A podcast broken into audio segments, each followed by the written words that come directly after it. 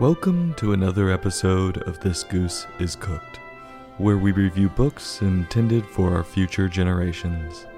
Today's book, At Night, by Jonathan Bean, published by Farrar, Straus, and Giroux.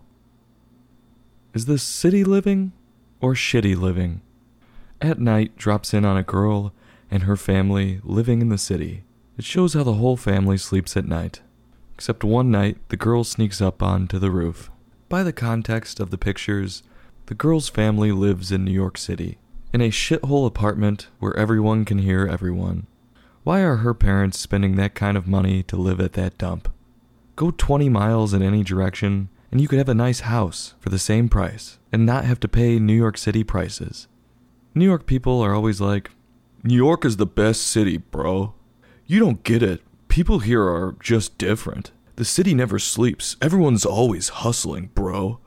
They automatically think they're better people for living there. Maybe it's not me who doesn't get it. Maybe it's the New York City people. You aren't elite for spending $4,000 on an apartment that doesn't have a washer or dryer in the entire building. People do look at you in awe, but not for what you think. It's because they can't believe people are as stupid as you. $12 for a Bud Light is not my idea of cool or fun. Oh, I'm sorry. You live in New York City. You're too cool for Bud Lights. $16 for a bad IPA. Sorry. While you're slumming in a 200 square foot closet, being forced to eat $1 street pizza every day, and walk the streets watching hobos pee on themselves, I'll be in the suburbs, paying half price for everything, and can visit whenever I want.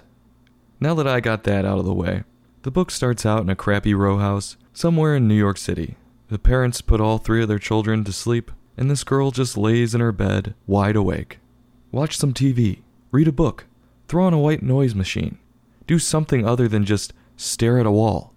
Well, anyway, this place is such a shithole, she can hear her parents sleep in one room, and her brother and sister sleep in another. The walls are so thin, she can just hear them breathing. Not much privacy in that place at all. If the walls are that thin, I would hate to think what would happen if someone was shitting while they're having dinner. Back to the girl. So this girl doesn't even attempt to sleep. She doesn't even try to close her eyes. She's clearly scheming something.